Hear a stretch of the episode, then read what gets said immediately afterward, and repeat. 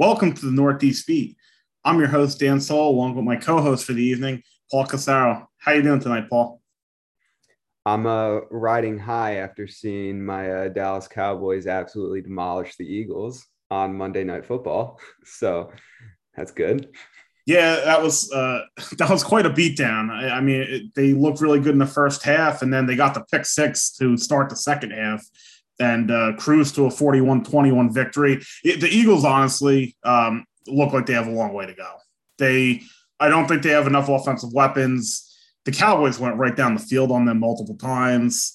Uh, I was actually shocked. The first half total for that game was 13 and a half for the Cowboys, which the Cowboys had in their sleep. If Elliott doesn't, you know, uh, if he crosses the plane there, they have 14 before you blink your eyes, basically near, uh, you know, late in the first quarter.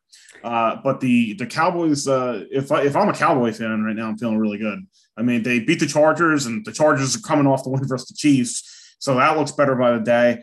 They lost at the gun to the uh, Buccaneers, and Buccaneers probably top three or four team in football. And then the Eagles, uh, I don't think the Eagles are in any great shakes, but they beat the crap out of them. You know. Yeah, you know, the Eagles did have some drives where they were moving the ball down the field. They had some big chunk plays. Um, but the Cowboys defense has been very opportunistic to start the season. They lead the league in turnovers again. Trevon Diggs has now an interception in three straight games. Uh, and like you said, had the one for the touchdown. And Anthony Brown had one, I think, on the Eagles' first drive of the game when they were really, you know, rolling through. So, yeah, it's a little bit of like that opportunistic. And, uh, you know, again, uh, seven of the Eagles' points came from a defensive touchdown that was basically a zero yard return into the yeah. end zone. Um, but yeah, I'm I'm feeling good about the Cowboys, especially considering all the injuries that they're dealing with and uh, players on COVID uh, on the COVID list. So yeah, I, I, agree. I think they're in a good spot right now, and I'm it, there's definitely excitement moving forward. Um, For sure, and honestly, I mean, you know, I don't know uh, the uh, next couple. I know their schedule, uh, but um, moving forward, I mean, the next two weeks they got the Panthers now without McCaffrey. You know, they're they're a four or five point favorite. I actually really like them this weekend. I think four, four and a half. I think, and also Darnold's due to have like not the greatest game. They haven't played that good of a schedule realistically. They played the Jets. They played. They looked good against the Saints. So I'll give them that. And then they played the uh, the Texans. So I mean, yeah. you know, like the we need the the jury's still out in Carolina, just like I think it is Denver. I think Denver this weekend, and we'll get to it later on. But against Baltimore, you know, you're not playing the Jets, you're not playing the Giants anymore. You're it's a it's a drastic step up in competition. And I think Carolina has the number one defense right now, and they're allowing, if I remember correctly, 190 yards per game, which is insane that's not sustainable. And, yeah, I actually, um, it's interesting you said that because I was looking before, I, I, like every week, I fill in the, the scores for games, and uh-huh. normally I don't notice something like that. But I was looking at Carolina scores. Carolina scores for like NFL very like 1913, 24 to 6 or 24 to 9 last week. Yeah. The Saints game was 26 to 7. They're playing yeah. like they're playing lower scores than most college teams play, to be yeah, honest. So we're, we're going to see how legit that defense is because the Cowboys offense is, you know, very high powered. So we'll see what that's like. Um, what, what were some other teams that you think stood out to you from last weekend's matchups? Uh, I think you really got to start with the Packers. I mean, the Packers was not, were not that week one team that we saw against the Saints. Uh, they they look much better. Um, Aaron Jones really has had a uh, had a nice season so far. I mean, he had the four touchdown game Monday Night Football. It is against the Lions, uh, but this past week he had um, let's see, 82 yards on 19 carries. He had a touchdown. Davante Adams went off. You know, he looked like he suffered a, a, concussion with the with the hit, but still had 12 receptions for 132 yards and a touchdown. He had a you know a, a man a, a, man's game there. Yeah. Um, and then honestly, I don't know what you want. Like Niners took the lead with that uh, touchdown to Juszczyk. Uh, it was a 12 yard score with 37 seconds left. I, I mean, I know you're down and you want to score there, but you almost got to run like one or two more plays, give Rodgers 15 seconds or something. They mm-hmm. scored with 37 seconds. Davante Adams gets that catch near midfield. And then it was that was all she wrote basically. Um, Crosby attempted that 51 yarder, and that was that. it, it is. I mean, I know there's like the meme of Aaron Rod, like the Instagram you know, Aaron Rodgers with his, you know, face. And it's like, you know, shouldn't have given him 30 seconds left on the clock. And I just think to myself, you know, 37 seconds as a defense, you, you can't hold them to less than 30 yards of like offense. So I don't know. I mean, it, it, Aaron Rodgers again, just like showing why he's such a good quarterback. And after that first, you know, stinker, he's finally picking it back up again. Their offense is rolling. So I agree with you. I think they're in a good spot. The team that's surprising me right now is the Chargers, to be honest. Um, you know, I don't know what's going on with Kansas City. I don't know if it is the Chargers just being better from last year and improving. Their de- defense seems to be legit.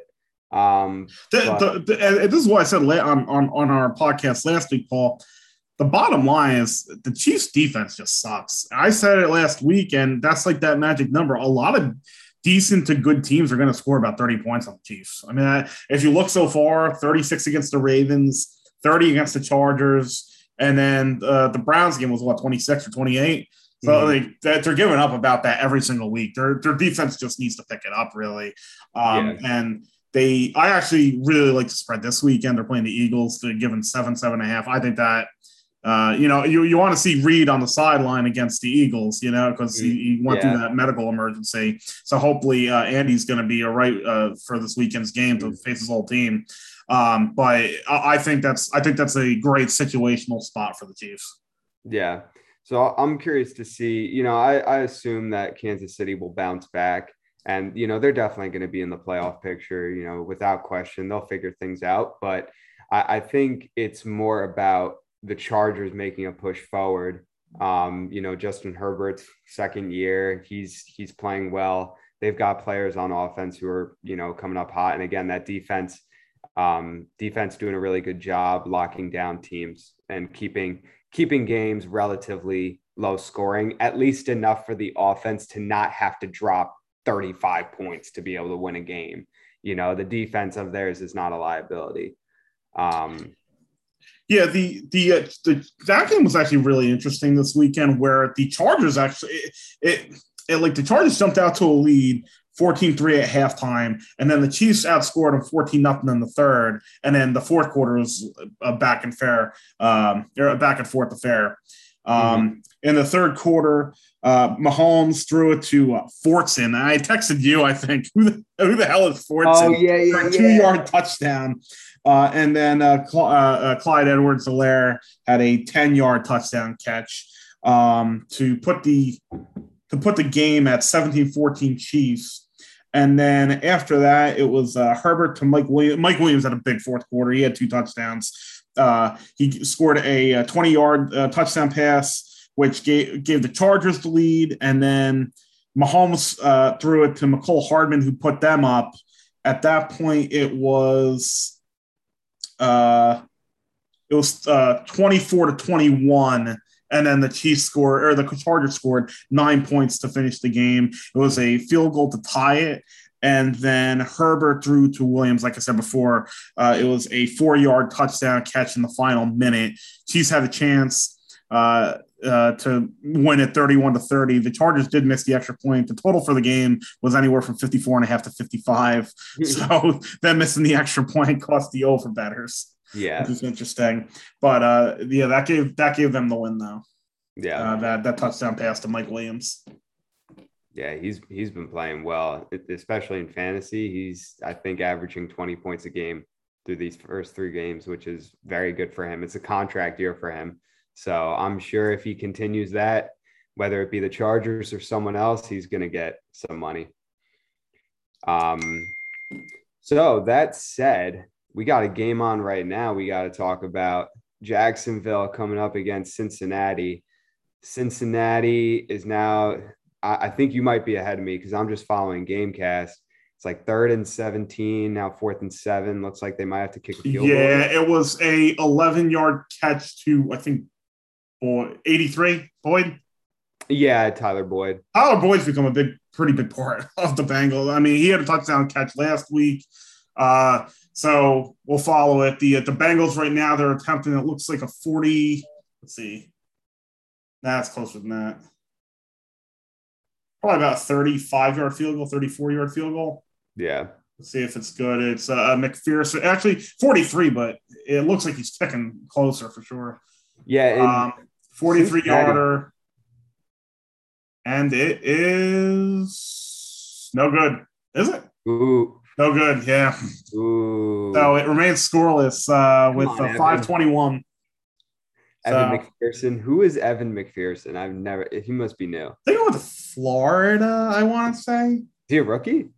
I, I think he is. Okay. All right. We'll give him the benefit of the doubt on that one. Um, yeah, Cincinnati's also missing Tee Higgins right now, who is their number two wide receiver. Tyler Boyd's the slot guy. So, you know, you have Ja'Marr Chase, who's been playing pretty well.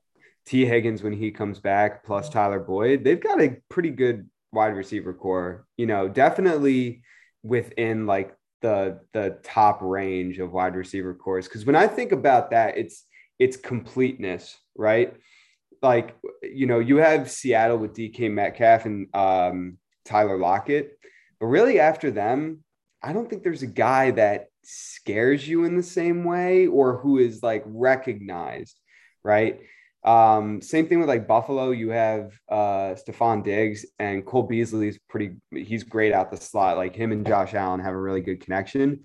But Emmanuel Sanders kind of been playing well. Dawson Knox, tight end, you know, again, kind of playing well, but none, neither of those guys you think is being, you know, someone who's going to scare you versus like Cincinnati, you know, Ja'Marr Chase being the rookie, he'll have years to be able to show what he's capable of doing. So they could have a pretty electric offense, you know, solid players from one to third in terms of wide receiver. Um, There, there's a lot of uh, big time receivers who are being pretty quiet so far. I mentioned you before, J, uh, Juju Smith Schuster. He's not really been heard from. I know AJ Brown's dealing with an injury, but he hasn't done much. He actually joked about it two weeks ago, the uh, Seattle game, about how terrible he was that game. and then, um, um, and then Metcalf really hasn't done that much. yeah, I was, you know, we'll, Well, we'll Lockett's been a bigger receiver for sure. Yeah. So that's it's interesting you say that, and we'll we'll get into this uh, in our fantasy segment later. Um, but last year, Tyler Lockett and DK Metcalf went back and forth with who had their monster game. Tyler Lockett would drop 40, 39, you know, uh, like huge numbers. And then DK Metcalf would do it next week which Yeah. would make me mad because I had Tyler Lockett. Um, and it, you know, I they're gonna figure things out there. They're both too good. Yeah, um, Russell Wilson's too good for them not to figure it out. Um, The But- problem is still, Paul. I think the division's too good. I mean, Well, I- yeah, I mean, legitimately, I mean, gonna have the the- Rams are probably the best team in football right now. Yeah. The Cardinals are undefeated, and then the Niners are just coming off a loss to the Packers. But I think they're one of the better teams in football. yeah, I mean, so in terms of winning games, you know, we'll see if Seattle can actually keep up.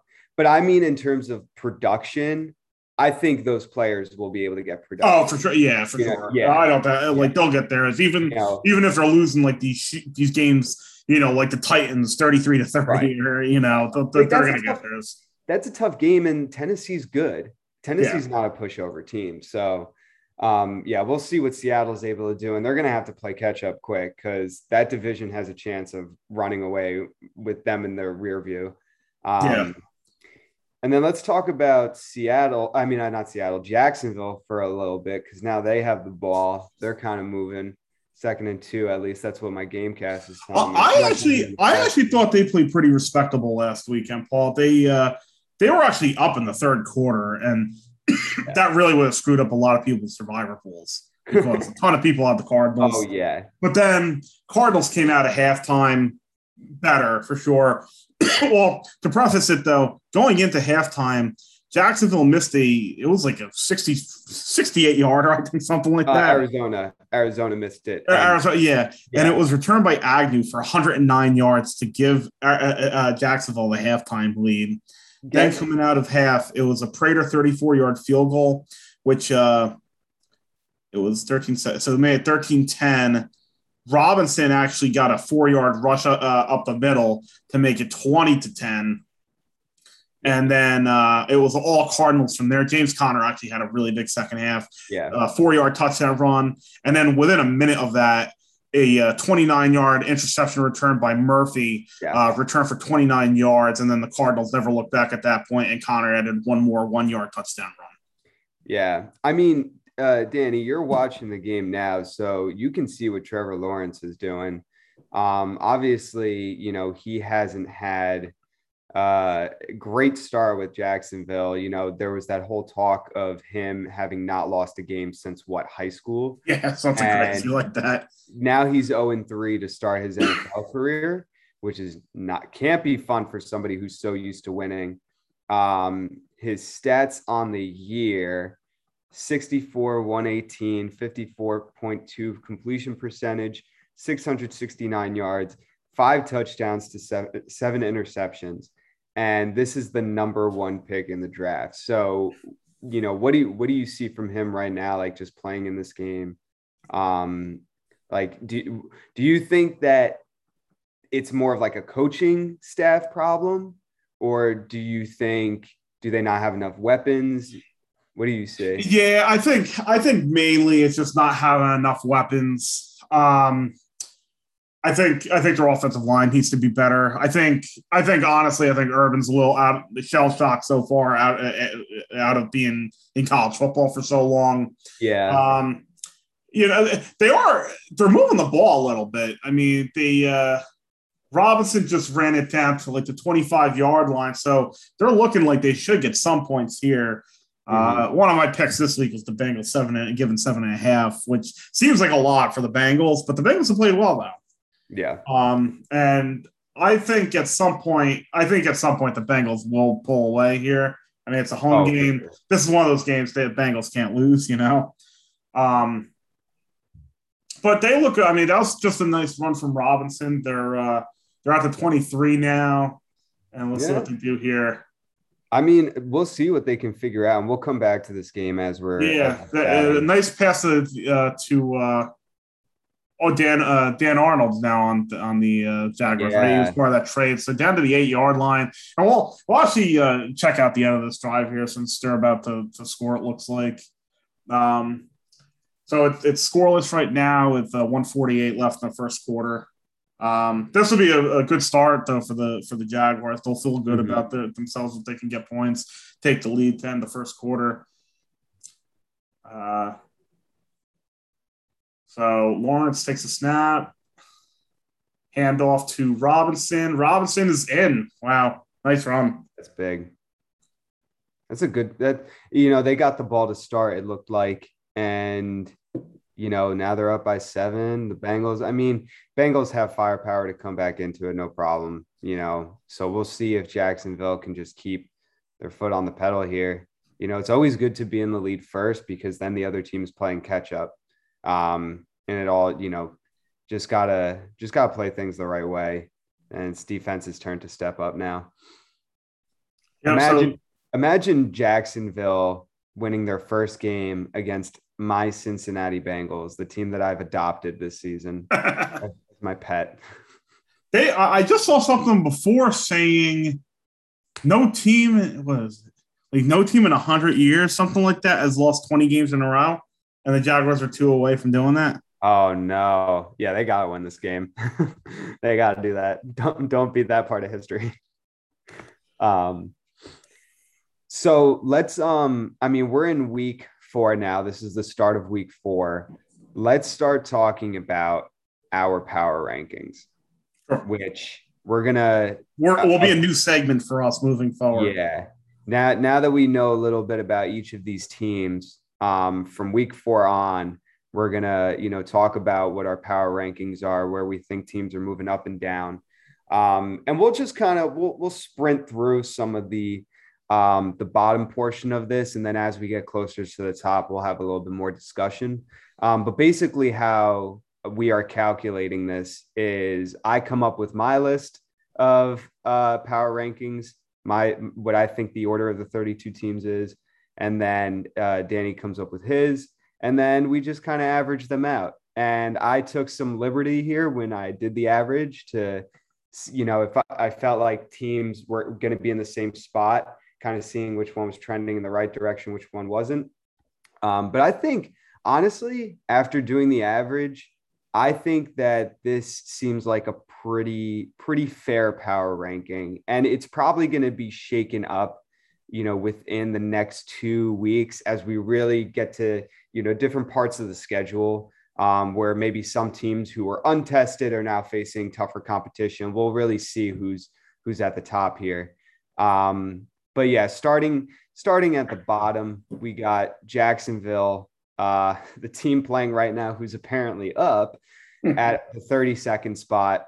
Um, you know, Urban Meyer, we'll, we'll see if he's how long he's going to end up being head coach there. Um, it might have had some excitement, but not too sure about that one moving forward. Yeah, I mean, without yeah. a shadow of a doubt, Paul, the bottom two teams of football are Jacksonville and the Jets. I mean, yeah. I, I, honestly, the way the Jets have played, I think some people would drop them below the Jaguars. Jaguars led in the third quarter against an undefeated Cardinals team, and um, and or have taken a lead tonight against the two one Bengals team. So yeah, yeah, and you know, I think I think they can probably be flipped too. Um, you know, so I, I think where that one came down to for me was the coaching staff. I think I have a little bit more hope in the Jets coaching yeah, staff long term for this season. But hey, I mean, if if Urban Meyer can turn things around, then you know Jacksonville might have a chance to creep further up in those 20s. I don't think they'll get much beyond that. You know, I don't know how much of a se- season they'll salvage, but um, there's opportunity there. So we got Jacksonville, then the Jets, then we have the New York Giants, Indianapolis, Atlanta, we got the Houston Texans, New England Patriots. This this one going back and forth was tough because honestly, if Tyrod Taylor was playing, I think the Texans could be in the top 20 because they were playing pretty well that first game. I mean, they they who who did they play? They played they, Jacksonville. They played right? the Jaguars that first game, yeah. and then they hung tough with Cleveland. That game was exactly. like a ten-ish point game most of the way. That yeah, wasn't like a distraught. They didn't lose like forty-five to ten. Like right before they, uh, Tyrod got hurt. Once he got hurt, I mean, Cleveland just rolled with it. Um, so there there was opportunity for them to actually really surprise the NFL there.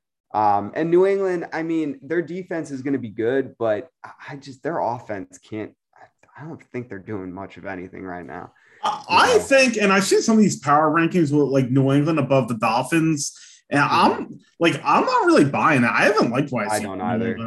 Like, I, if I it wasn't for like Bill Belichick, like the Pats yeah. would not get the respect they're getting. Like, yeah.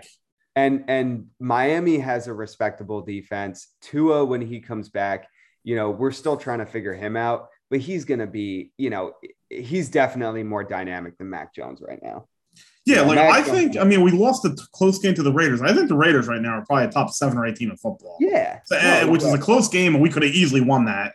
And then, I mean, the Bills game was the Bills game. It was yeah. we lost our quarterback early, and that was that. That that's a top five team right there too. So they've had some tough matchups.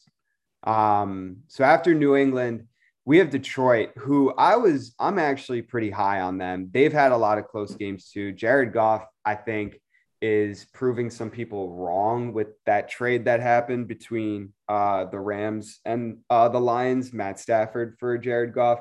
Obviously, Stafford is, you know, owning a 3 and 0 record while Goff is owning a 0 and 3 record. So it doesn't necessarily look like the trade was even, but I think they are hanging in there and doing some good things. I, I don't think this is a you know a winless Detroit team. They're gonna they're gonna pull some games out. Oh, for sure. They'll start winning some. Uh, Burrow has a third and eight here. Let's see what he does with it. He come on, Burrow. Jacksonville's looking good. They uh, forced another punt, so Jacksonville's getting the ball back. Interesting. Yeah, I mean, hey, what what happens to Jacksonville's chances of winning this game if they convert a touchdown on their next drive. Um, let's let's see that happen. Yeah, um, I mean, if they were to score again, uh, they would they would probably be they'd probably be like a two point favorite. I'm trying to think. I, I could let you know once like if they were to score what the live odds are, but yeah. uh, yeah, I'm thinking if they were to score, if they were to take a 14 nothing lead, I think they would be favored. Yeah. Win. Well, we'll see. Keep us updated on that as we keep working through this ranking. Um, after Detroit, we're at spot 24 now. We have uh, the Washington football team, followed by the Philadelphia Eagles. Um, I, you know, I, I think depending on how the Washington defense responds in these next couple of weeks, that that could easily flip. I do feel better about um, the Eagles. I do feel okay about the Eagles' offense. Their defense is still a little suspect, um, but honestly, I'm going to trust Hurts more than uh, Heinicke. Heinicke, yeah. Um, so we'll we'll see between those two. Pittsburgh Steelers, which honestly have been pretty disappointing. Um, you know, their offense, I mean, they've had a lot of banged up wide receivers. Chase Claypool actually just came up on the injury report with the uh, hamstring injury. So they're they're really depleted at that position. Um, but it does look like Diontae Johnson might come back. Um, but still, you know, they they've got to they've got to get their offense rolling to really have a shot in the AFC. Followed by Chicago at 21. Um, another another team that has to figure out who they want to be their starting quarterback. Yeah, Either make it Justin Fields or uh, honestly, Nick Foles might be the best option. I, I, don't I don't think Andy Dalton is gonna. I, I don't think he's he's gonna be able to do anything special there. I think Nick Foles has um, a better uh, you know better experience at this point and better uh, you know track record to be able to get that offense to a competent level. So we'll see about that one. Uh, then we have your Miami Dolphins at spot number 20, followed by uh, Seattle at 19. And again, they could they could easily leapfrog very very high into the rankings, um, but they have they have some things to figure out. And then I'm looking at the New Orleans Saints. I'm going to check back on your power ranking because I think you had them you had them at spot 15, which was I had them so low. The, and I didn't the, the, Saints. I guess I had them. At, I thought I had them much lower than spot. I, I saw. I think it was CBS Sports, and we'll get to them in a sec. CBS Sports had the Cowboys 16th. That's insane. There's no there's no justification for it. They beat the Chargers. Who just beat the Chiefs. Yeah. And the Chargers are probably a top 10, 11 team in football. They lost to the Bucs at the Horn, a game that if it wasn't for the, they should have called the pass interference and they would have won that. Yeah. Or they off, you know, and then the uh, they killed the Eagles. How the hell the Cowboys are not the 16th best team in football. Heard that. Yeah, I am not. I'm not the Cowboys fan. You are, but like they're yeah. not 16. Give me a break and and it's all about context again you know like you said the context of the uh, the tampa bay game that was also an away game for them and for them uh, on prime time first game of the year for them to come in that way when you know after all the questions surrounding Dak and their offensive line you know they definitely showed up for that one like you said beat the chargers also away and then they route the eagles and and, and then paul honestly I, I you, you know we mentioned it this weekend but the after the Panthers, they got the Giants at home. So it's like, yeah, it's like 16. It's like they're probably looking at a 5 0 record. Like, yeah, they're definitely above 16, you know? And and they're missing key players on both sides of the ball. They're missing their best defensive player in Demarcus Lawrence. They're missing uh, Michael Gallup, their third wide, or I guess depending on how you look at it, people probably would say he's the third best wide receiver. Um, but you know, a deep threat weapon for them. They're missing key players, you know, and and they're responding to those injuries very well. So you know, they're going to get pieces back. They're just going to get better. I'm I'm very excited to see what their defense is going to be like when Lawrence returns. To be honest, that it might be lethal. You know. Yeah, sure. Better than what it is right now.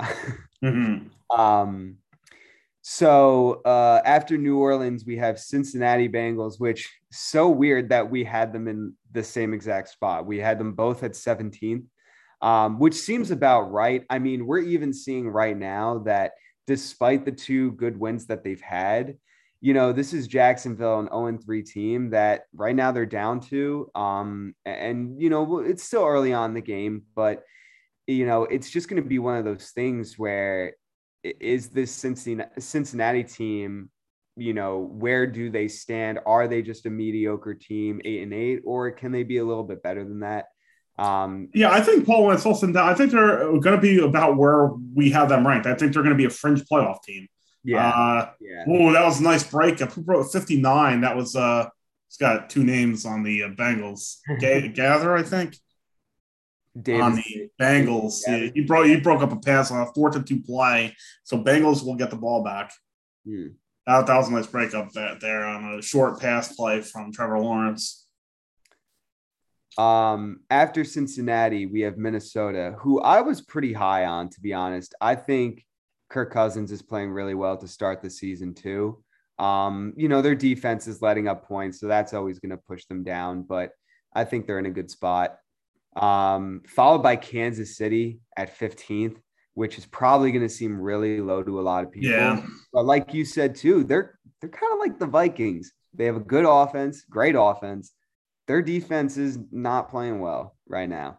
So they've got it's, some marks there. It's very tough, Paul, to differentiate right now, like these five te- uh five teams. Mm-hmm. Titans, Vikings, Bengals, Saints, Seahawks. Yeah. Those five. Uh, to me, and some of them have played each other, you know, Titans, Seahawks, Seahawks uh, or uh, Seahawks uh, Vikings, Bengals uh Bengals Viking, like all those teams have played and I, I think the the level of the uh, you know the margin between those five teams is extremely slim.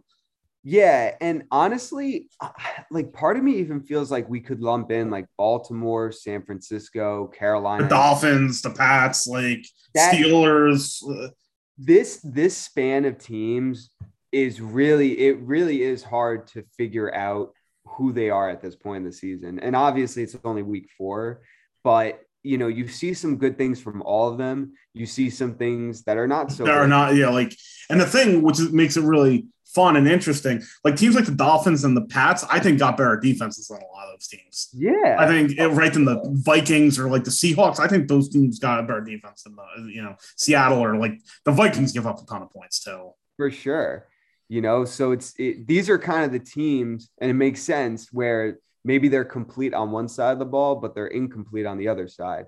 You know, Miami, great defense. Their offense isn't quite there yet. Um, versus the Pats have offensive issues, but their defense is stout. Yeah, like, yeah. So you know, again, we'll we'll kind of see what happens. Uh, we have Tennessee at 14th, Baltimore 13th, um, San Francisco. I think you it, that the the combined list it feels low. I think San Fran at 12 is like like if San Fran were to play like Denver or Carolina, I think they'd win that. Yeah, right. So I think Carolina and Denver get the benefit of the doubt because they're three and zero. Oh. Um, but San Francisco, you know, they after seeing what the Cowboys did to the Eagles and then seeing San Francisco only score what 17 against the Eagles, you know, again, is is that team? I mean, they dropped what 39 or 40 on Detroit to start. So it's just some inconsistencies to really trust that they're, you know, in that NFC what West, right? That's their division. Mm-hmm. Um, you know, they're definitely third compared to the Rams and Arizona. Rams and Arizona leading the top of that. San Francisco's next best, and then you got Seattle. So I think 12th is a, fair spot for them. Um, Carolina and Denver, they might drop from this part of the list real quick, to be honest. Um, they've benefited from really soft schedules. Um, they might also, you know, again, be fringe playoff teams, but the, them being three and zero, oh, I think that's kind of it's a fake three and zero. Oh. It's like you know, it's uh, it's like college football when you know a team beats up like you know, yeah, like Tulane or you know, like uh, Georgia Georgia State, something like that. We'll we'll see if they prove us wrong. You know, especially Carolina this week with a tall task taking on the Cowboys, who are playing at home. Um, you know, we'll see if they can really stop that offense. If they can, then they they might be legit. Um, I think of the two, um, I got them as one of my teams in like that 14 pool I'm in. I think I think Denver's going to wind up having a pretty good year though. I think that I mean it's it's telling you they're favored against the Ravens this week, which I'm surprised about at home. It is at home, but but a lot of people, most of the money's got coming out Baltimore that game. And then they got the Steelers next week. I, I think it's a road game, but I, I kind of like them that game. Yeah. Yeah. I mean, we'll, we'll again, this is going to be a good test for them. Um, you know, if if they can beat Baltimore, I think they're they're in a good spot. I think confidence wise, that puts them in a good spot. I think legitimacy, you know, people will really start to look at them and say this this is a team that might be more than just a fringe playoff team. They might actually, you know, maybe not be like a high seed, but yeah. they'll definitely, you know, be a team that is locked into the playoffs. Yeah. Uh, looks like Joe Burrow just got sacked. Yeah, he just got sacked. They got second and uh, 16 coming up here. Tyler Boyd's having a pretty good game to start here. He's got three receptions for 64 yards. It's an average of 20, you know, 21. That's uh, let's see how what they could do with yeah, that was a bad play. Like a draw and uh Mixon went to the right for like a two, three yard game. So they got um, they got third and 13 coming up here. Yeah. Um looking up now now we're in the top 10 so denver was the 10th spot. We've got cowboys at number nine which i think is a fair a fair ranking for them. You know obviously there's a lot of excitement um but it's just still young and you're giving the teams that have you know a sort of that carryover from last year they're definitely leading the charge. I think of the teams in the top 10 Los Angeles and the Raiders are probably the only other teams where, you know, last season they weren't amazing and they've had really strong starts to this season. Um, I think every other team in there was a playoff team, no? Cleveland, Arizona, Green Bay, Tampa, Buffalo, and the Rams. I think those are all playoff teams. Uh, Cardinals weren't, I don't think. Oh, okay. Reds, or Washington was, I think. Oh, okay. I, so, yeah, I don't think the Cardinals were. Um, you know, Los Angeles playing really well. Their defense is again lights out. But Cleveland, I think their defense also really good. Um, you know, offense playing well, defense playing well. Um, I, I, would like to see those two teams actually go up against each other. Those team, those two teams would be very evenly matched. I feel Browns and uh, Browns and Chargers. Um, yeah, they have the eight and seven spot.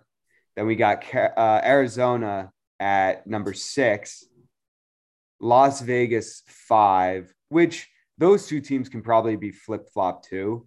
Um, but Arizona, I feel, has given up a lot of points. Um, they also haven't had the best schedule. I mean, Arizona, they played the Vikings at home. Yeah. I mean, they played the Jaguars and then week one they played the um, what's it uh Titans. Yeah. So they played like two teams like yeah, 15 yeah. 20. I mean they, they did they looked impressive against the Titans, but the Titans I wouldn't put among the NFL elite, you know. Right, at least uh, you know, maybe last year they were higher up, but right now they've they've got some uh, uh things to work on. Um so then we get into the top four just to round things out. We got Green Bay at the four spot, Tampa Bay at number three after their loss to the Rams. Honestly, if they had beaten the Rams, they'd probably be in the number one spot. Um, but, you know, in between there, we have the Bills who are coming off a, a big win. Um, who did they play last week, actually? I might be mixing up my. Uh, Washington. Oh yeah, that was a big one. I was getting mixed up with the the uh, Miami game, thinking that was the one that was last week, but I guess they were. And actually, they're, they're a 17 point favorite this week against the Texans. So they beat the Dolphins 35 nothing, won by 22. I mean, they could be on a warpath a little bit. Yeah, they're gonna they're gonna steamroll that team. Um, and then yeah, I mean, we have the Rams in the number one spot right now, and they definitely seem like the most complete team in football. Um, Bills probably aren't that too far off. I think Bills, uh, Rams, really like they're one and two, And I think even though Tampa Bay is at that third spot, I think there's a little bit of drop off right now between Buffalo and Tampa just because of the the defensive quality. You know, Yeah. the, Bucs, the Bucs have been um, exploited on the defensive side. Honestly, pretty similarly to the Chiefs, um, with how you know many points they're letting up. Um, so Rams and Bills are definitely hanging strong. That that Bills Pittsburgh game seems like so. A wake up call, right? That that's the kind of vibe I get. Like they're not gonna just be able to like walk in the park against everyone. They have to bring it. Yeah. So that that wraps up our power rankings. Um, obviously, there was a lot to get through because you know we're just introducing this. Um, next week, we'll just be talking mostly about changes in the rankings based on this week's slate of games, which we can finally get into. Uh, looking forward to this weekend. So, Danny, uh, walk us through. Like, what are some of these matchups? What are the odds? Um, which games are you excited about? Uh yeah, Paul. Um I mean the one I'm into because it's like it's weird. It feels like a must-win game for for them in September. The Dolphins need to beat the Colts this weekend. You know, I, I'm a Dolphins fan, but they're given two this game. Uh, the line was one and a half, or it was two and a half, went down to one and a half. Now it's back up to two. But we're playing a, a banged up Colts team. Uh, they're looking like they're going to have a very long year. Their schedule's not easy, to be fair, but we, it's in Miami. It's a chance for us to get the two and two. We get the Buccaneers next week, and then we get the Jaguars in London. But to go two and two with the Bucs, and then after that, the schedule loosens up. It's the Falcons, Jaguars, and um, Texans in like a month's time. So like, and then we're gonna get Tua back probably after the Bucs game. So that Yeah. you know that's it's a big game, big time game for the Dolphins. And honestly, it's it's frustrating the way they lost to the Raiders because they had a long pass downfield in overtime that went too far. I think it was for Fuller. Settled for the field goal to make it 28 all. And then as time expired, Raiders went downfield and kicked the field goal as time expired to win 31 28. Yeah, and they're definitely not going to win that division just because of how well the Bills are playing. Um, but there is a chance for them to be a fringe playoff team, you know, if they can turn things around here and just hold steady until Tua gets back. Because Yeah, like that's the goal. Uh, Or, you know, trade for Deshaun or sign Cam, basically. imagine that, man. Imagine if Deshaun came over. I mean, we'd have to trade a lot, but our offense would be would be set. Like I don't think we would give up any of the guys we have now, you know. Oh, they yeah, that that offense would definitely that would be a huge upgrade for them. No offense to Tua. Um all right, what's uh so I, I guess you are you taking Miami in that game? Yeah, I think the Colts have played some ugly games. I think uh Paul's 42 and a half. Yeah, that sounds just about right. I think the Dolphins win that like 2017, Hmm. something like that. Yeah, I could see it. It's going to be a grind, but I think the Dolphins will find a way. It, it helps that they're playing at home for sure. Yeah. Uh, what's the next game? Uh, I'm always looking at the ESPN. I don't know which one you look at, but I feel like my my uh like the list, the the order of the games is always like yeah, it's uh next one up is Giants and the Saints. It's an interesting game. Give me the Saints in that one. I know I- I actually like the Giants to cover. I think they're going to somehow randomly keep it close. Like the Saints have looked really good. Uh, the the last game against New England, they look really good after playing really bad against the Panthers. Mhm. I just it just feels like a game like. I, first of all, the Saints are a heavily defensive team. Mhm. Like they're not a team with Jameis that's going to like light up the scoreboard. I feel like like they like grind games out a little bit, and I think the Giants with Jones running the ball, I think kind of adds an element that they might have difficulty handling. The Mm. Giants, uh, a couple of their receivers are banged up right now, but I just have a feeling that this winds up being a close game. Hmm. Uh, like I think the Giants defense can play well enough. Like I don't just shut down Kamara. Like Thomas is still on the COVID li- or on the IR or whatever. So I, I just have a funny feeling the Giants are going to keep this close. Yeah, and they the Giants have played close games. They just haven't come on the winning side of you know some of them. So I, I could see what you're saying. Um, it, it will be interesting that it is at New Orleans. So um, you know, we'll see what um we'll see what Jameis is able to do if he can pull out a uh, week one performance or if he's going to pull out a week two performance. We'll we'll see what he delivers. Yep. Uh, next one up, I actually think this pick's pretty easy. I love the Chiefs giving seven to the Eagles. I think coming off the loss they did against the um, Chargers, like a division rival. Philly played awful against the Cowboys, but I don't think it matters because I think just the Chiefs are so much more offense than the Eagles. Yeah. And yeah. also, I don't know you know, the Eagles' defense has struggled, or, or, the Chiefs' defense has struggled, but I don't know how much offensive weapons. Like the Eagles really struggled to score against the Cowboys. They needed that like miracle 50 yard or 40 yard pass downfield that uh, Hurts got out of in like late in the game. And then that touchdown that Ward scored was like a miracle touchdown, too. Mm-hmm. Like where he just like came out of nowhere and popped up in the end zone for the touchdown. And, you know, I, if you look at the stats for that Cowboys game, the receiving corps really didn't have big days. But man, Dalton Schultz, you know, all pro tight end performance. He he I think had something to the tune of, you know, 60 something yards, um, two touchdowns. There was that one replay of him juking out, you know, four Eagles defenders and like scoring a 20 yard touchdown. Like Travis Kelce might be in for a big day here. Um, and you know Tyreek Hill too. We'll see if the Eagles defensive backs can cover, but um, I, yeah, I like Kansas City here. Uh, by, I mean sevens, sevens the uh the spread. Yeah, I, I think they uh, I yeah, they're they're gonna cover 28, 17. So like I think that's like reasonable. They don't cover that.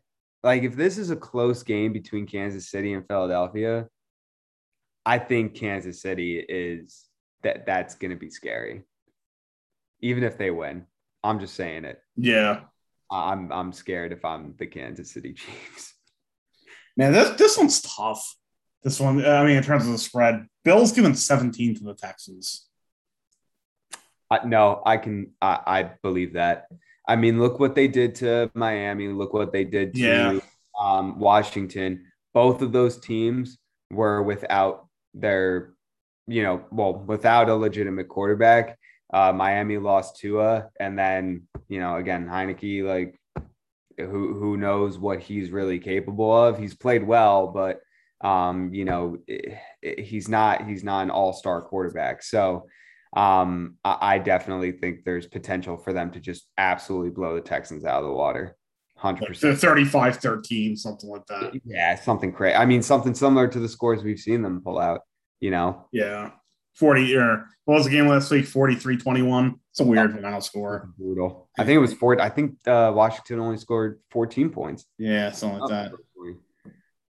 So, yeah, I mean, that's an easy It's probably going to be most people's survivor picks. I would actually imagine tonight might some people might be in trouble. I, th- I would have thought a, lot, a good amount of people would take the Bengals and the, we got the Jaguars here. It's a third down.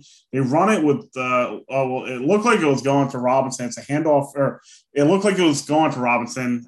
It's not a handoff. It's a keeper by Lawrence. He runs it for the first down, so they're actually looking like they're going to extend the lead here. Yeah, 14 yard line. Um, James Robinson is having a really good game right now. 64 yeah, one touchdown. Um, I'm not playing against him in fantasy, so that's great. Uh, I'd be very mad if I was.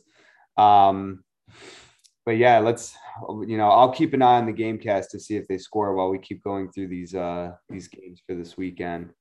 Yeah. Uh, next up on the dock. Next one up is your Cowboys giving four and a half to the Panthers. I think so. I, I think we mentioned this uh, when we were talking about them earlier. Um, Jaycee Horn, who is their you know number one draft pick, he was playing really well. It's a tough um, loss. Yeah, he's he's out for the year, right? Oh, is he? I I, I thought so. Yeah, let me. I know it was like some broken uh, bones in the foot, but I didn't realize it might have been for the whole year. That's that really is bad news if that's the case. He is on uh, injured reserve. Injured reserve. Yeah, except for a lengthy absence. So that's not good. Yeah. So, you know, that's a huge loss. Um, I mean, really, I, I think they're going to cover four. I think the Cowboys are going to win. It's another home game. Uh, the Panthers don't have Christian McCaffrey. Um, doesn't mean that you know they won't be able to take advantage of the Cowboys, but they, I think they've just been playing well, you know, and you got to be able to keep up with the Cowboys offense. And I think if it turns into a shootout, the Cowboys are going to end up coming on the, the better side of that. No question. Yeah, and honestly, Paul, I don't see it being a shootout. I think I just think the Cowboys have too much offense. I mean, the the, the Panthers' defense is good. I just think the the Cowboys' offense is, is firing uh, on all cylinders right now, and I just think it's too much. Yeah.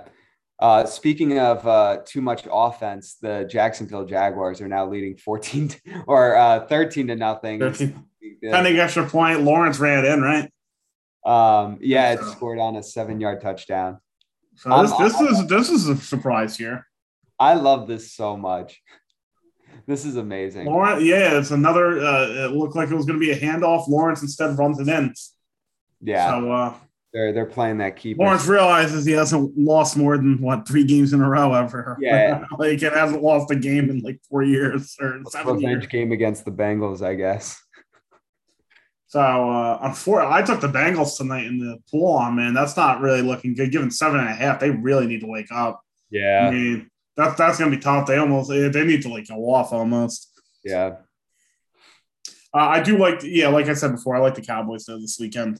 I think they just have too much offense, and also no McCaffrey. I mean, Hubbard's uh, Hubbard is going to be a serviceable back for a little bit, but I think Darnold's due to take a step back at some point. Cowboys defense has played well too, and I just think they have too much offense at the end of the day. Yeah, so we'll see about that.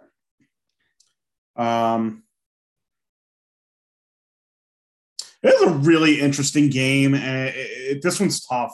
Browns given two at the Vikings. So they don't play that often either. I, I mean, I, again, like a spread like that is so weird. Um, because that basically means it's coming down to an obscure score where you know it's a last minute win on, or a last second win on a field goal. That's basically what they think the the game's going to turn into. Um, but I can see it being that kind of game.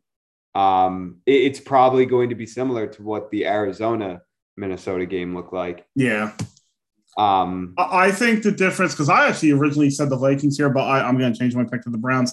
I think the difference here, uh, uh, Dalvin Cook has a ankle injury. He is he he should be playing. I'm pretty sure he's going to play this game.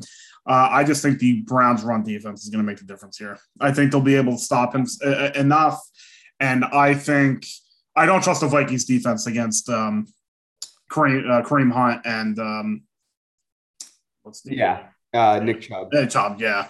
Uh, and I think I think that will be the difference in the game.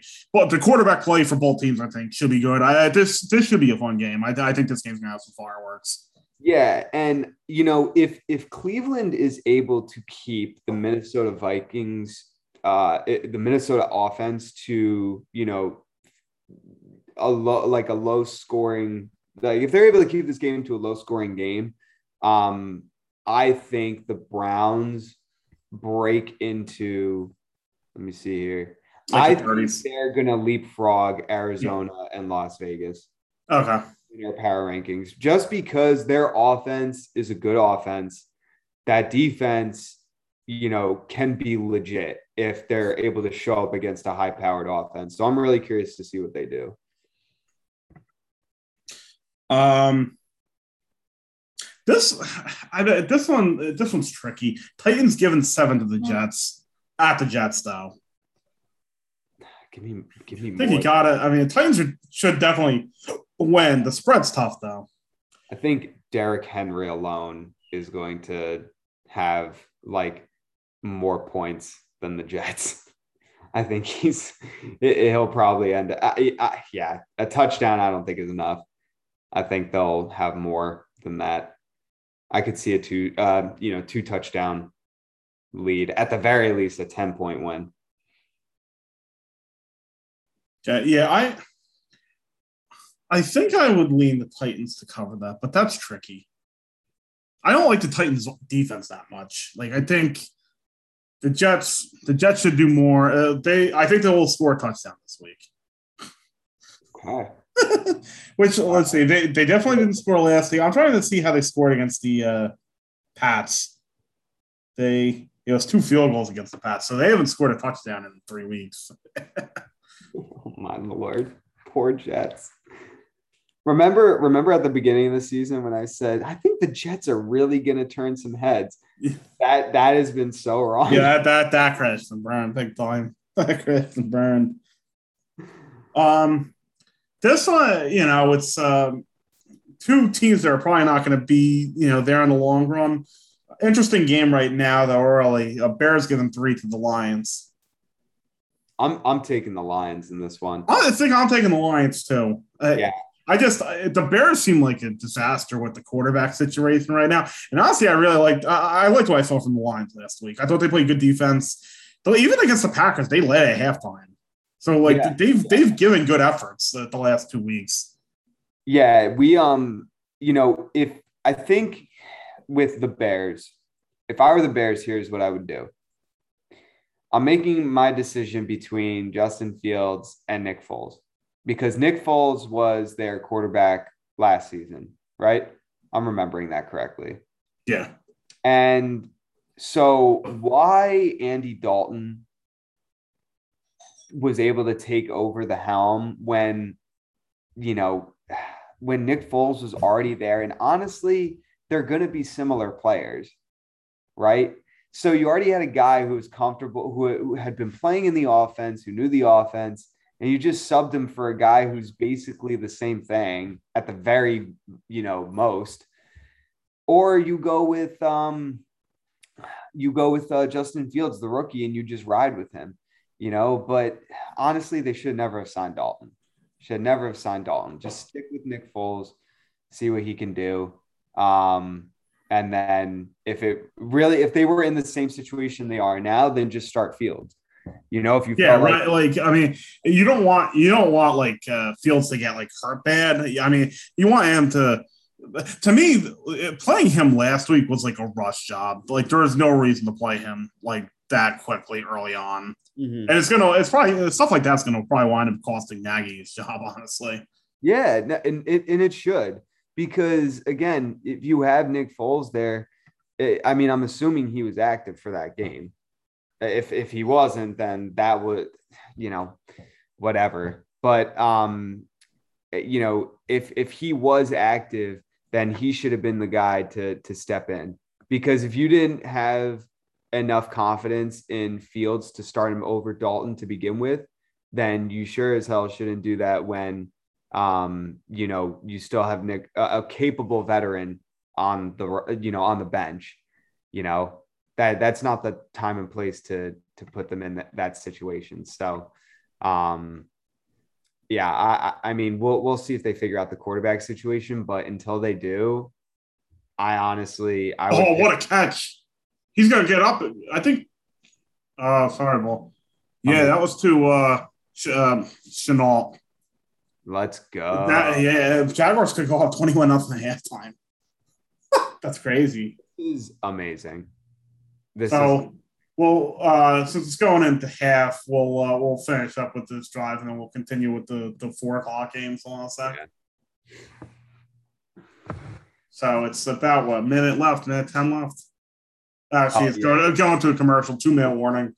Okay, we can we can talk one more of the four o'clock games while we're waiting for it to come back. I mean, it is at the twelve.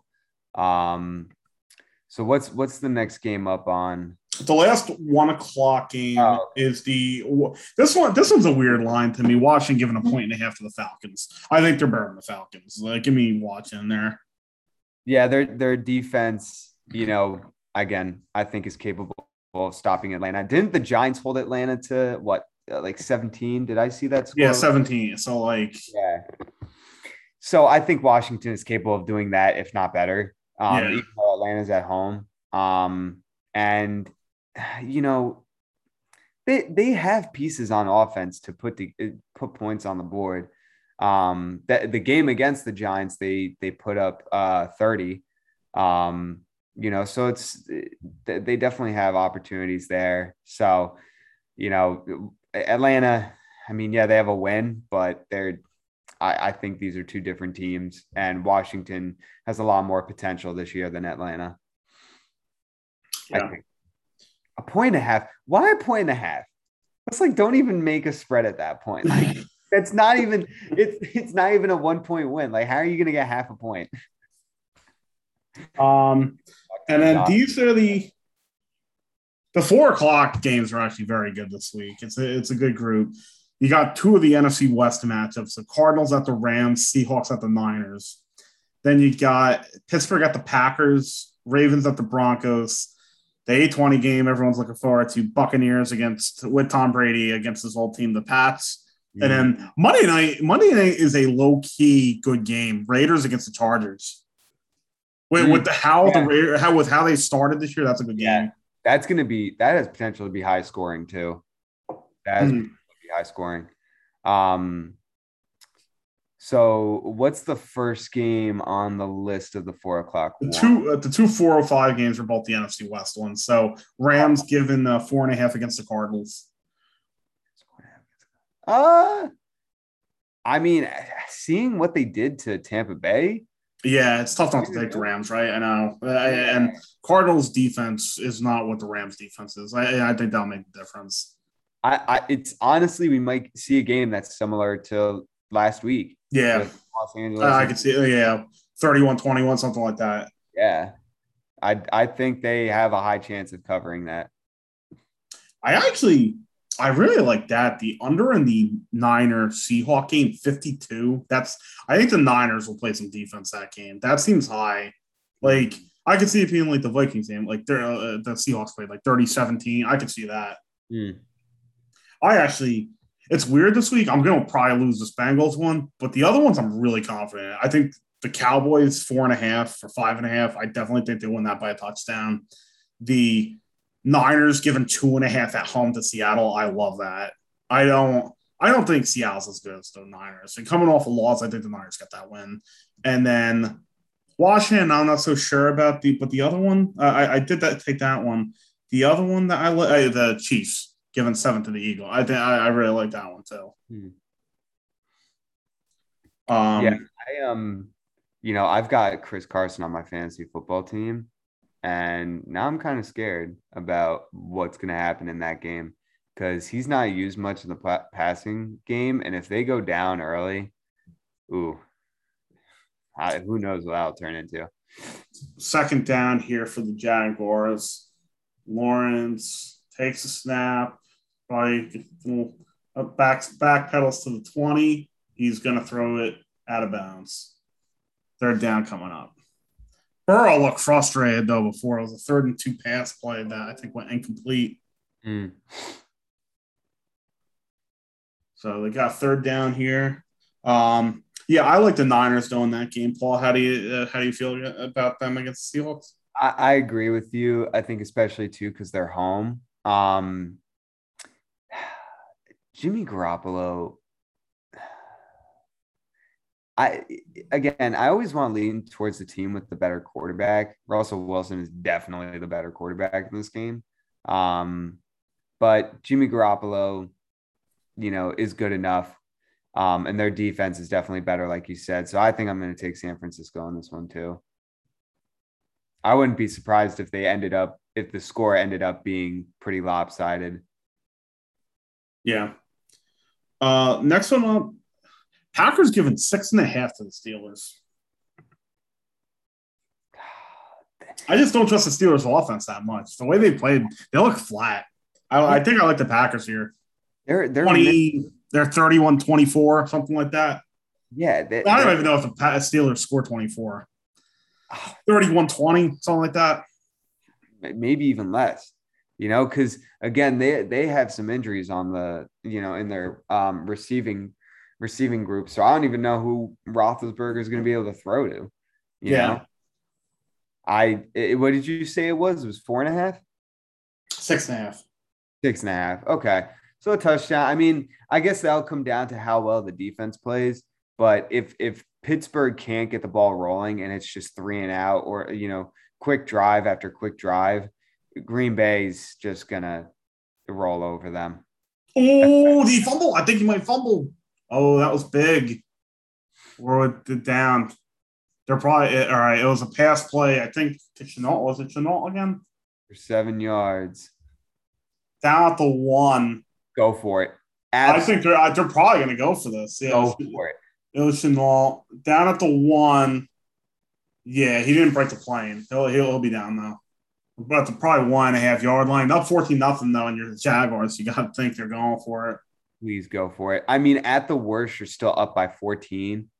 You know, you- I, I will say this, Paul. If the Jaguar score here, just like for the betters out there, I do think uh, I do think the Burrow over passing yards second half is a nice bet. Yeah. Down 21. It's probably going to be probably going to be 300 something, but he's going to have to throw all over the place, though. I mean, Burrow's going to have to get his ass in gear a little bit. And I mean, down 21 nothing, he's going to be passing a lot. Yeah. And honestly, they haven't been too successful with that right now. So who knows what that's, you know, if that's going to bode well for him. I mean, it's he he's making big plays, but their drives are stalling. So, you know, they were already not moving the ball. Now you're getting pretty one dimensional. That doesn't bode well for them but he might just. So, yeah, so Lawrence is coming back out. They are going for it on fourth down. Nice. So, so 59 seconds left till halftime. I'm on the edge of my seat. Yeah, let's see. It's probably honestly probably. I I think this could be a handoff to Robinson. We'll see. Who decided to make this a Thursday night game? This is so oh, Lawrence. Oh, he got stuffed. That's a big, big. That's a big time play. Got stuffed at the one yard line, so that gives a lot of momentum back to Cincy. They're probably not going to be able to do anything with it before halftime, but that was big. Yeah. Oh man, that's tough. That's tough. I mean, you're able to see it in real time. I don't know what kind of play they ran. Was it just like a run up? It was another. It looked like it was going to be like a pitch to Robinson potentially. Instead, he gets it, gets yeah, it was uh, ran to the right, kind of looked like it could have been a pitch. Instead, Lawrence takes it, gets stuffed at the one yard line, turning ball over on downs with about you know 50 seconds left in the half. Well, uh, Cincinnati has two timeouts. Uh, they're definitely going to have to get off the one yard line, or this could turn to a potential safety. Um, but yeah, we'll we'll see what we'll see what happens in these last. 50. Urban Meyer on the sideline, looking like he's going to have another medical issue. just like looks like looks down and looks all like distraught all of a sudden, like he did at like Ohio State that one game. His team's up 14 nothing. You know, plays like that are eh. you know like making fun, but like I feel like a lot of time with Urban Meyer, he makes like not like like but like he's one of those you know, it, eh, he's like a snake oil salesman. Like people were already talking about him bailing Jacksonville for like the USC job, and it's like he's like no shot, but it's like you know he's full shit, basically. like, you know, he's just trying to use the national attention to, you know, catapult him into that job. Um, but yeah, people who like if you're at the one yard line, any offense, I don't care if it's the worst offense in football, go for it. Like, yeah. go for it. Take your chance. You get six points if you make it. You know, it, it's better than the alternative, in my opinion. So I'm glad that they went for it. It definitely shows some like, you know, guts um, just didn't work out for them this time around. So uh, you like the Packers in that 425 game? Yeah, yeah, for sure. I think I think that game has potential to be a, a blowout. Um, if if Pittsburgh can't get rolling, I think Green Bay is just gonna pretty much run away with it. I actually think the next one is one of those games you can make a bet on, and win or lose, you can feel good about it. Uh, just uh, Baltimore and I have Denver in that team pool. Baltimore should not be an underdog to Denver, though. I mean, it's yeah the way that the way Lamar plays and has been playing. Uh, you know, D- D- Denver's defense has not. It's been like the Jets. It's not been the. It's been the Giants. It's not been the best offensive teams. Baltimore can move the ball. They they can. Uh, their defense isn't the best, but they can defend. But they're gonna. I mean, it's a big step up in competition. And Baltimore is a one point dog. I think. I mean, it's a one point dog, so they pretty much have to win outright if you're going to win a bet like that. But I, I like Baltimore to win that. If Denver goes four zero, they go four zero. But I need to see that first. I trust Baltimore more in the spot. Yeah, and you know, like Teddy Bridgewater too. Let's see what he can do against a you know a better team. Um, you know if he's delay a game, um, if he's able to. Uh, so, so random. How do you get a delay a game at the one yard line after time? That drives me nuts. Like penalties after commercial breaks, like a false start. Like how do you like uh, especially delay a game coming out of a timeout? That's ridiculous. At home, like come on. Um, yeah, I, I, think Baltimore will end up winning this game. It, it has potential to be a very close game, right? I don't think either one of these teams is going to blow each other out, but I would not be surprised if Baltimore, despite being an underdog, ends up winning this one. Um, you know, it's probably going to be a close game because playing in Denver too, it's not just a normal away game. It you know it has the high altitude effect. Um, yeah.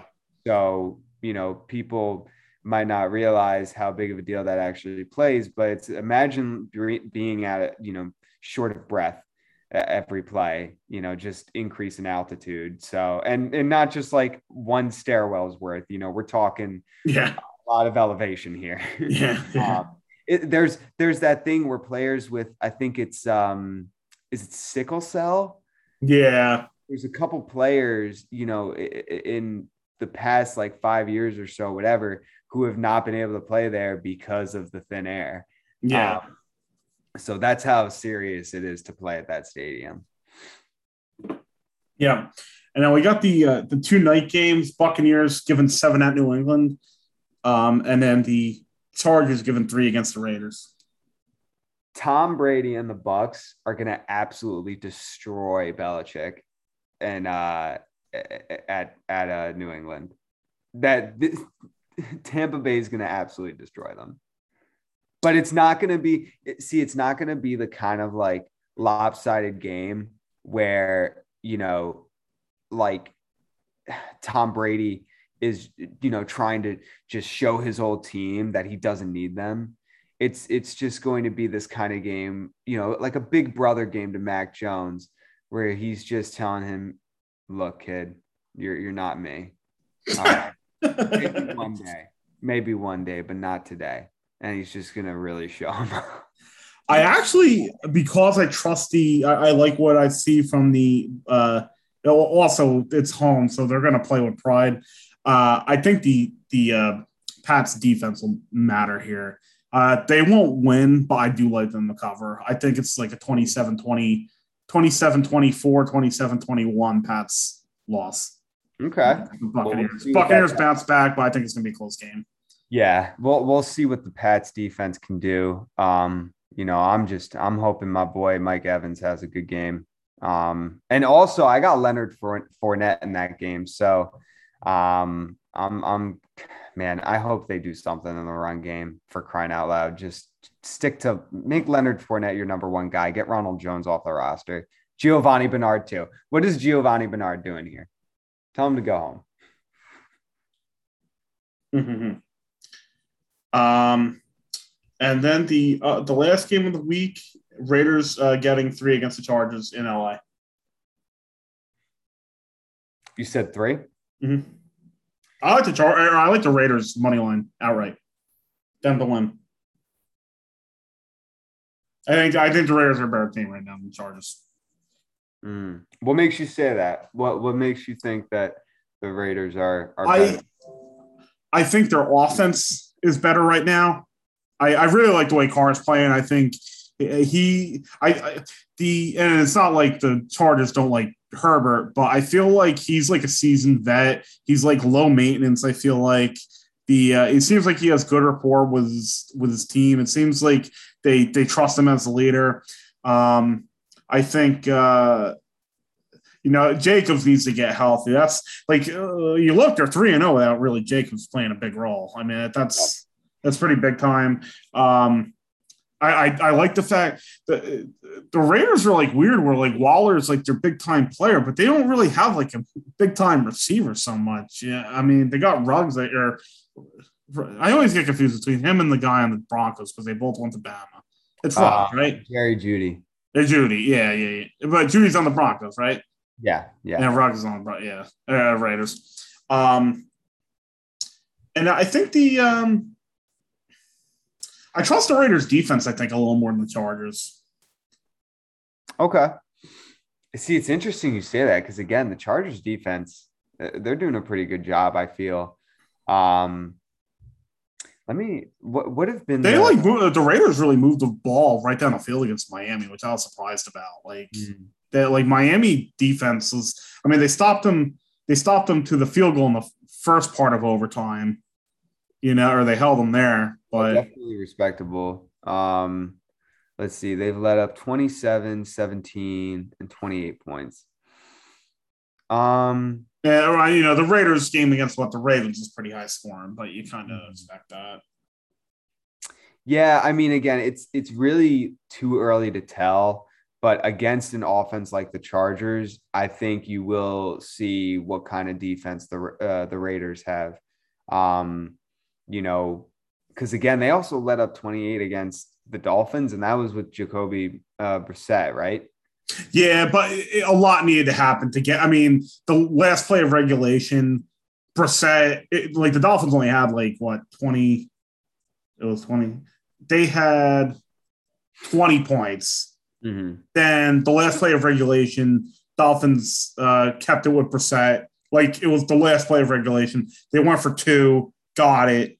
Mm, so that made it what got 20 it was 25 17 i think it was. Gotcha. they got the touchdown 25 23 went for two got the two with fuller kicked the field goal in overtime. So like a lot a lot ha- the game got high scoring like randomly late basically. Gotcha. Um yeah so um I guess that that wraps up our the the games for this weekend. Uh, I mean, again, just to reiterate, I think I would take uh lot. I want to take the Chargers, but I think you make a convincing argument that Las Vegas might be the better team right now. Um, the Chargers might not be far off, uh, but you know, again, Raiders three and zero. Oh, they've they've played some good teams. Um, you know, again, beating the Ravens is no easy task. Um, so we'll see what they do against the Chargers. It's going to be a good game either way. Yeah, just a little bit to look forward to next week. The Thursday night game we're going to be looking at is the Rams Seahawks. That's a good game. Um, the first London game of the year, just against the Falcons, and not really a big time game. Wait, that's the London game. That's just- the first, and then the, then the following week is Dolphins Jaguars. they must have had Yeah, I don't know who who scheduled that game, but that is uh yeah, tough. Nobody's gonna want to watch that. But then some of the good ones, though, uh, I think you know Miami, Tampa could be all right. New Orleans, Washington, Green Bay, Cincinnati is very interesting, especially if the Bengals are coming off a loss. Yeah. Uh, Broncos, Steelers is good. Uh, Eagles Panthers a little bit intrigue. It's that's a good measuring stick game for the uh, Panthers, uh, you know, and the Eagles really to see how they do. Um, Browns Chargers is a fun game. Uh, 49ers Cardinals. You do have the Giants Cowboys. Sunday night game next week is great. Bills Chiefs. Mm. And then you got Monday Night Colts against the Ravens, and I think ESPN's probably regretting that right now because the Colts can drop the own. Well, depending on what they do against the Dolphins, they could drop the own five. Yeah. So we'll, you know, we'll talk about those games next week too, and um, but it does seem like another, you know, good slate. Some definitely some games to look forward to. Um, but why don't we move it into a quick fantasy football segment? Because I just want to talk about the insane amount of trades that went down in my fantasy league in the past 24 hours. Um, my my roster right now, there haven't been oddly enough, there haven't been like a huge amount of changes, but I, pro- I guess I've changed 40% of my roster in the past 24 hours. So, um, I, I, the first trade I made, I had Tyreek Hill. This is the second year in a row where I had Tyreek Hill, and I ended up trading him um, for a running back. Uh, this year, I in the trade that I made, I traded Tyreek Hill away for Elijah Mitchell, uh, Trey Sermon, and I believe it was Terry McLaurin. So I made that trade. My rationale for that is I did not have a third running back, wanted a third running back, um, and I got that in Elijah Mitchell. So at the time, I had Nick Chubb, Chris Carson, and Elijah Mitchell as my uh, running backs. Um, and then no, no later than maybe you know a couple hours, I then flipped around and traded Nick Chubb and Terry McLaurin for Travis Kelce and Alice and uh, Allen Robinson uh, the second for, uh, for Chicago, which is like I'm gonna be honest. Travis Kelce last year absolutely pissed me off because he would steal so many scoring opportunities away from Tyreek Hill, yeah. who's very much like he's an explosive player. Like Tyreek Hill makes his money being able to score long bomb touchdowns. Whereas I feel Travis Kelce tends to work the middle of the field more. Um, so I felt like, you know, having to drop Tyreek Hill, but getting Travis Kelce like softens that blow you know, obviously I lost Nick Chubb too, but Nick Chubb, Nick Chubb and Kareem Hunt just have too much of a like too mm. much timeshare going on for me to really feel comfortable with him as my number one and feel content with him. And I was happy to get, you know, uh, the, the number one target on the Chicago Bears offense, which again, right now they're not looking great, but hopefully soon they get a stable quarterback in there where he can at least get some production back because he's definitely getting targets. Um, and then I get one of the best tight ends in football. So right now my roster is looking like this. I got Justin Herbert at quarterback. I could easily switch him out with Dak. Um, you know, and we'll see leading up which one I end up going with. Um, and then I got Chris Carson, Seattle running back. I got Elijah Mitchell. I have Mike Evans Chase Claypool, Travis Kelce, Leonard Fournette, Allen Robinson. I got the Rams defense, and I got Tyler Bass. So, Danny, I'm curious to ask you about a potential trade that I want to make. Sure. So, I'm interested in DK Metcalf. Mm. guy who has DK Metcalf is kind of lacking in the wide receiver department. I'm thinking that I have to trade some sort of combination of like Chase Claypool, Allen Robinson, and Leonard Fournette to be able to get DK Metcalf. So I'm wondering, what do you think is? I'm not sure if you would do it because you're you're trying to get a better player, and yeah, Claypool and the other um who's the other receiver? Uh, Robinson. They've probably underachieved so far. And yeah. no one wants anyone where the quarterback situation is dicey. That kind of gives you a world of trouble. Uh, you know, Fournette, uh, Fournette could be an impact player, but it's going to be tough because you're asking for the best player in the trade without right guys of equal value, basically. Right uh, what I'm really like hinging on here is that he, the the guy I'm trading to, feels like he doesn't have enough wide receiver, like quality wide receivers, or at least on paper, guys who could be contributors. Um, you know, and wanting to just kind of shore up and have some people to lean on. So I'm I'm gonna think about that trade. Um, and maybe just send it over and you know say, hey, take a look at it. Let me know what you think. Um, there was another one I was thinking about too. Another one I was thinking about, and I'm more nervous about this one depending on just how the running back situation in Tampa Bay works out. But Leonard Fournette for Myles Gaskin, like a one to one trade, because the guy who has Myles Gaskin, Myles Gaskin isn't even like on like starting right now on his team. So he's just riding the bench, whereas Leonard Fournette is my flex player for this week until a guy like Tee Higgins or Tim Patrick um, can show what they can do. Um, so I'm wondering what you think of that trade as well. So, say it again, Paul. So it's Leonard Fournette for Myles Gaskin. You would get Gaskin? Yeah. Yeah, I think that's a good trade. The the one thing where I think both could be hung up on is again Tampa Bay works with the timeshare. And yeah, like it's it seems like it seems like Ronald Jones has been like, and also uh, Bernard, right? Yeah, so like, I, I, think Leonard Fournette is still the guy getting the most carries. I know they made a big thing of like last week, Ronald Jones got one more carry, but yeah. also Tampa Bay was down. They weren't going to run the ball, so I'm not. I'm not looking at that game. Um, I do want to see what happens against Tampa Bay. I'm definitely going to leave him in there. Um, but I do like Gaskins had a good year last year when you know when Tua was in. Like, he was a pretty good part of that offense when he was healthy. Um, so I, I think there would be potential there. If I could get Gaskins, I would feel a little bit better about my running backs than if I had Fournette. So that's another trade that I'm looking at. Mm-hmm. Um, but yeah, I don't know, man. I, I got to see what my fantasy team is turning into because right now it's not looking good. So I'm, I'm hoping things are able to turn around. How's your how's your fantasy league looking? Oh, and two right now. Last week was a tough loss. Uh, a lot of a lot of injuries. If I had started Brandin Cooks or a couple of my other receivers, it was a close loss. I lost by six. It was a low scoring matchup though. It was like one hundred one to ninety five.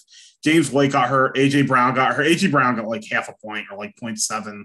If I sub him out with Cooks in his 100 yard game, uh, I would have won basically. It, it, the last week was a crappy loss. That that was honestly the same thing with me because I was I did not check to see that Dalvin Cook wasn't playing last week. Yeah. Over at, over Madison, I started Rondale Moore, who got 1.4 points in that league so just disappointing, especially because Rondale Moore had had um, two really good games back to back. Um, just to see him kind of run flat and for Christian Kirk and AJ Green to be the guys to emerge um, was just like disappointing to see, to be honest. Yeah. That yep. that wide receiver room is way too flooded right now. And I'm gonna keep Rondale Moore stashed on my uh on my bench, especially with um uh, what's his name?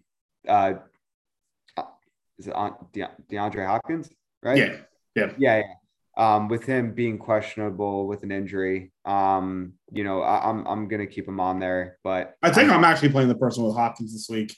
Yeah, it, we'll we'll see what that turns into.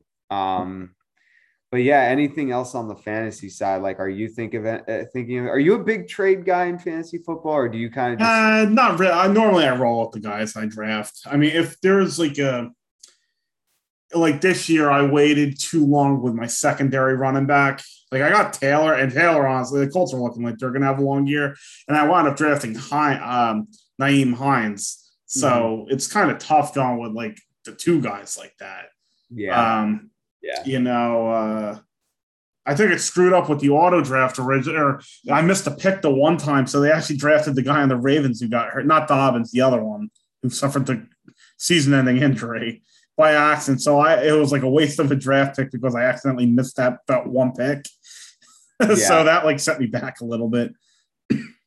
Um, actually i'm just i'm i'm a big waiver wire and like free agent pickup i'm always looking for streamer picks Oh, um, Chase, Chase, ooh, the long pass play to the uh, 30 or so.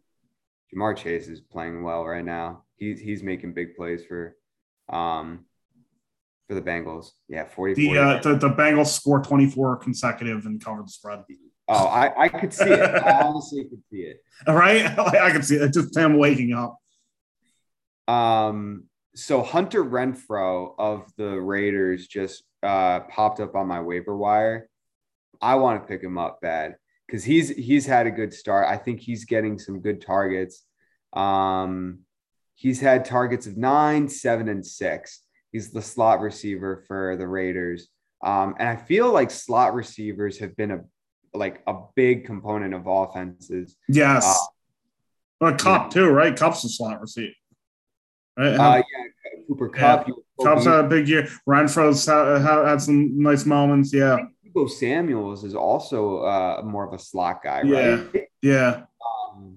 So I'm it's just the decision now of who I would drop in his place. Um, I've got Dak, I've got Rondale Moore, I've got Tim Patrick. See, all right, you know how like when you have a running back, you have like a number one, number two running back, and then you get their backup to sort of handcuff them. Mhm. I have three San Francisco running backs on my roster. Oh, he's in. Uh, who is that? That was uh, uh, CJ Uzo- Uzomah. Uh, CJ Uzomah. tight end. 14. That was quick, though. That's the kind of drive the Bengals want to start the half. Yeah, exactly. Just like that, now one score game.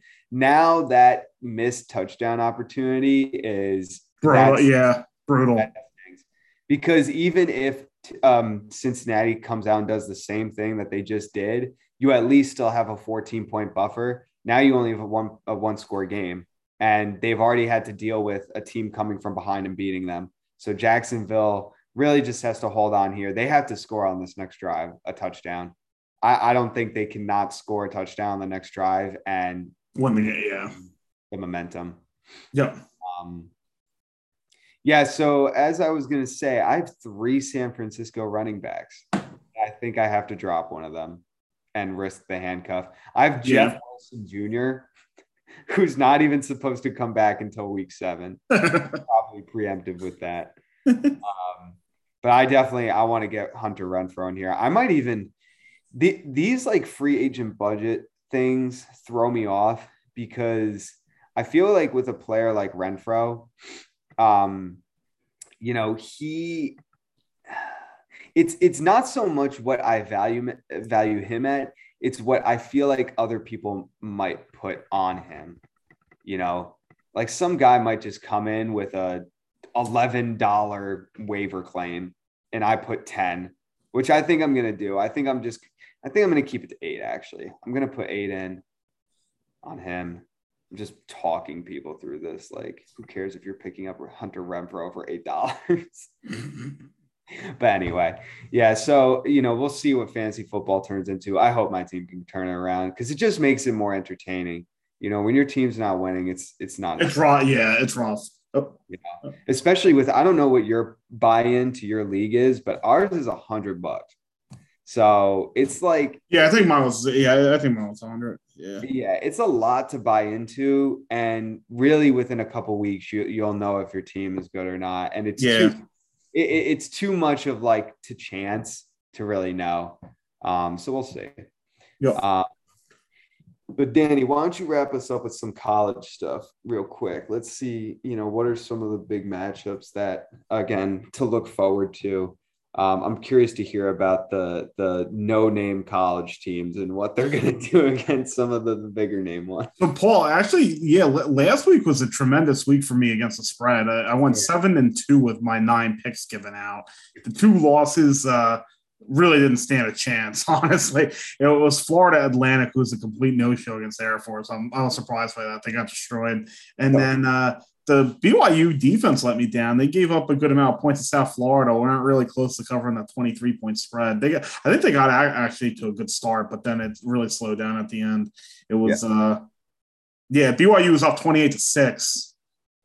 And then South Florida kind of picked it up second half and made it. Uh, eight, they only lost by eight, but you know BYU didn't play a complete game really. But seven and two, seven and two, that, that's a good week. Uh, Yeah. Right now we do have uh, it's a good game. I think Miami will actually come back to win, but Virginia leads 19-14 right now with 6:40 left in the third. Uh, Virginia's got it second and 16. Uh, I'm actually going to the game tomorrow night. It's probably you know hour 45 from here. So I was playing Maryland. Uh, I was fifth in the country at Maryland. Should be a great game. The spread's three, and the over under is 47 and a half. Uh, so I will get to see a Tagovailoa play Yeah. with Maryland, and hopefully lead them to an upset, a big, big time, uh, you know, win against a ranked Iowa team that in the top five. Um, so going next week is massive. Next week, we mentioned it last week, but Oklahoma, Texas, Boise, BYU, Alabama, Texas A&M, um, Georgia, Auburn, Notre Dame, Virginia Tech. Next Hmm. week's loaded. this week there's there's some good ones besides Iowa, Maryland. Georgia, Arkansas is a big time game. Um, Cincinnati, Notre Dame. If you want a chance for an outsider to make the playoff, root for Cincinnati against Notre Dame, Mm. because I would imagine, I think Oklahoma's going to trip up somewhere. Penn State, oh, Penn State plays Iowa next week. That's a huge game. Mhm. Uh, you know, Cincinnati could, is probably going to leapfrog one of them. And then Oregon, Oregon's a tough call. Are they going to lose somewhere? I mean, I could see them maybe losing at UCLA. That's tricky, but I, I think I kind of favor Oregon right now to run the table, which would make things tough for a lot of teams. Is Um, Cincinnati ranked right now? Seventh, and Notre Dame's nine. So that's that's a good game. Yeah, that's a good game. Cincinnati's favored too by a point and a half, which is shady because you would think Notre Dame would be favored at home. That's got to be a surprise, right? no, they've been good. They've been they've been good the Oh, last two two years. Like I mean, they almost they almost beat Georgia last year. They lost like late in the game. I'm definitely not the college football guy, but I feel like when I see rankings, Cincinnati is not typically a team that I thought would come up. But hey, man, good for them. Spot number seven. Like, I feel like that's a, a good spot to be in, knowing what the rest of the field usually looks like. Yeah. Uh, yeah. So Jacksonville's gonna have to punt here. All the momentum's back with Cincy now. Since Yeah. Honestly could wind up having a big quarter here. Um, let's see. Ole Miss Alabama is interesting. I mean, Bama normally, like we mentioned a couple weeks ago, Bama you're going to find no matter who they're playing is going to be like a 10 to a 17 point favorite most weeks. But this is the game. The total is 79 and a half. The two the two contenders, right? The two main contenders right now for the Heisman. Uh, Ole Miss's quarterback Matt Corral. Uh, he he's had a great season so far, going up against uh, Bry- um, Bryce on uh, Bryce Young, I think, right? Yeah. That's familiar. Bryce Young, the Alabama's quarterback. It's a two. I think uh, Corral's like plus one forty five, and Young is plus like one sixty for the Heisman. So it's like the two Heisman, like main Heisman favorites right now. That should be a great game. And when it's all, you don't see Alabama with a total of 79 and a half that often. So that should be a very good game. Um, sneaky good one. And they've they've come close in recent years. Uh, I think two or three years ago. Kentucky getting seven and a half at home against Florida. I I would watch out for that game. I, I think Kentucky. I think they're due to have a a big game and a potential upset alert right there. Hmm. Um, Baylor, Oklahoma State's interesting. Oklahoma State, based on what I've seen, has no business being ranked 19th. I don't think they're that good. Uh, Baylor's defense is good. I actually think Baylor could upset them there. Um, uh, And couple Baylor, other, you know, Arizona State, UCLA should be right. Um, in terms of my picks for this week, though, I'll take Maryland plus three. Uh, yeah, I'll take. I actually think they're going to win the game, but I'll take Maryland plus three tomorrow. I like Arkansas getting 18 against Georgia. I think Florida Atlantic. I'll go to the well again with Florida Atlantic, giving 10 and a half. I think they beat the crap out of Florida International. I just think they have a lot more offense. Um, I don't think Arkansas State should be an underdog against Georgia Southern. I like them getting two there. Should be a high scoring game, and they actually have the potential to put up some points. Um, I don't think Washington should be a dog against Oregon State. I think Oregon State last week, I think them winning is more about USC than them winning against USC. I, I, I just think USC is in a bad place right now. I trust Washington's defense to have a good game against Oregon State, and I think they take that. Um, I like TCU plus four against Texas. I actually think they might win that outright. I like the Toledo UMass under. Toledo doesn't really seem to have it together so far. It seems like they're kind of underachieving. UMass won't score that much at all against Toledo. I don't see that happening. I do like the under 56 there. Um, based on the way they're playing, I, I like Colorado getting seven and a half against USC. Colorado really played tough against Texas A&M, who was the top five team in the country at that point.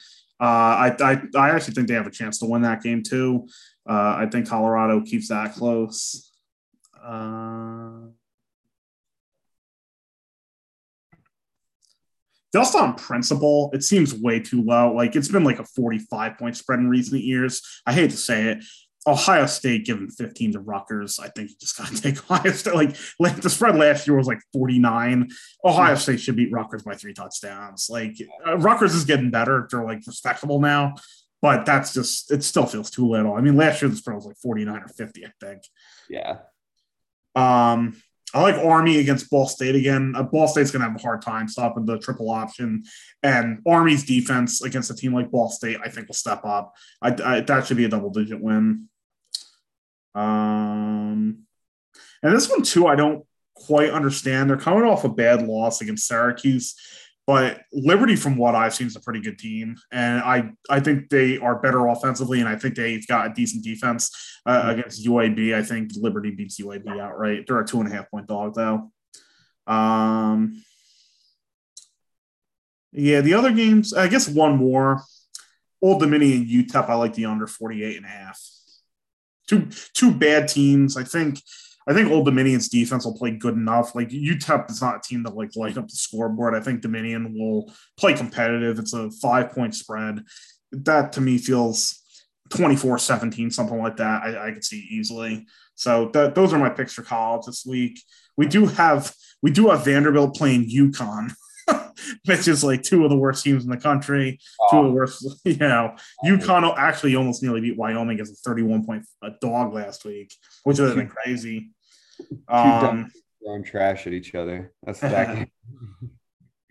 so that's that's that's what piques my interest in my picks this week for college football. You know, the big games are definitely Arkansas, Georgia. You got Maryland, Iowa tomorrow night. Um, and then you got the uh, that Bama Ole Miss game with the two Heisman quarterbacks, and then next week's loaded. Yeah. So, um, yep. So that will wrap up uh, tonight's edition of Northeast Beat. Hope you guys uh, enjoyed a long episode, about an hour 45. Yeah. Um, but I hope you guys enjoyed and uh, enjoyed uh, listening to our picks and, and predictions and, and recaps uh, of uh, everything across the football universe. So uh, for Paul, Paul Casaro, this is your host, Dan Solar, and have a good night, guys. See ya. Yeah.